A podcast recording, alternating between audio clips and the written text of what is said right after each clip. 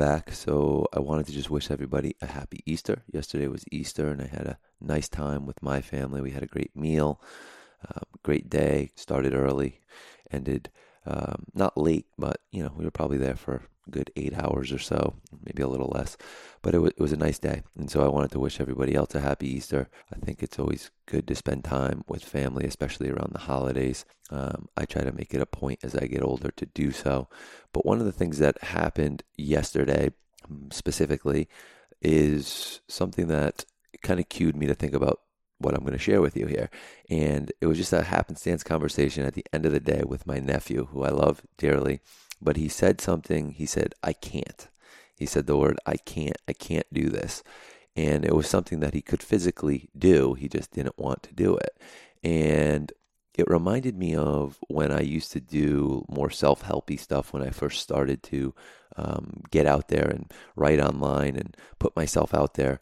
Um, it's not really my cup of tea, and we can get into we can get into all that stuff um, on another entry potentially. But anyway, there is something that uh, it cued me to think about, and it, one of my things that I would often think about, and I still think about it to this day, and I actually violated it, and I violated actually the third of the three bullet points that I'm going to share with you. And so are three types of thinking that really debilitate us and this has kind of been on my mind because I would say that over the last year or two, my mindset was pretty poor. I mean, not poor in a sense where you would you would see it outwardly, but poor in a sense where it was preventing me from moving forward in my life and in different things that I was doing.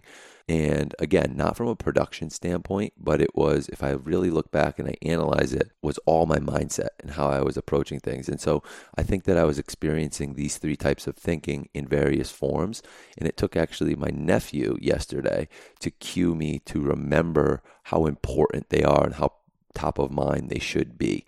And the three types of thinking are one, can't thinking, right? So we often will say, we can't do this, we can't do that, which in most cases is just literally untrue because you can do it. And, you know, and, and the people that are doing whatever they're doing are doing it. And so anytime you catch yourself saying, I can't do this, consider that it might be a very debilitating thought.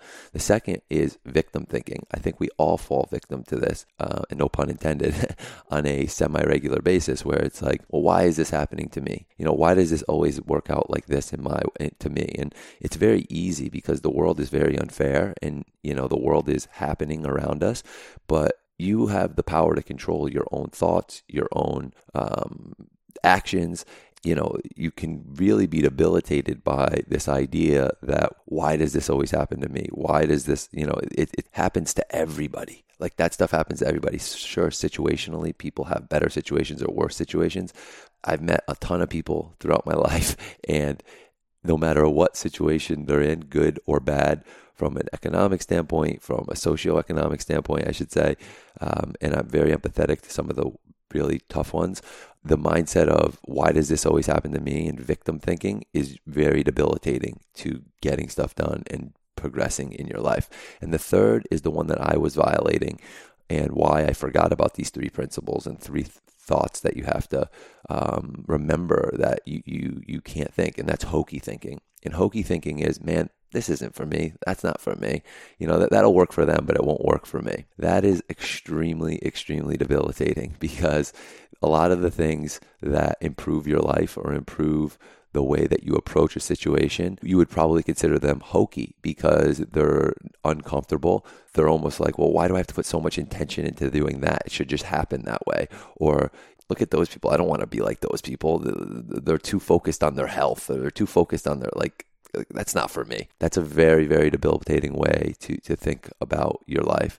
And so for me, these three types of thinking, can't thinking, victim thinking, and hokey thinking are really, really important to stay top of mind. And the fact that I forgot about this trio shows to me how much work I still have to do in my mindset. But at the end of the day, I would say that over the last, uh, call it this year, my mindset has been greatly, greatly improved, and I could feel it and see it in my life in, in various ways. And I really, really believe that these types of think, these three types of thinking are at the root cause of preventing you whoever you are out there from achieving or doing whatever you want to do. Um, whether it's something hobby based, whether it's something performative based, whether it's something um, on a professional level. Um, and it took my nephew yesterday to say that he can't do something that I know 100% without a shadow of a doubt he could do play the drums. He's amazing little drum player and he can do it in front of anybody. And I hope that one day he'll listen to this and be inspired by it.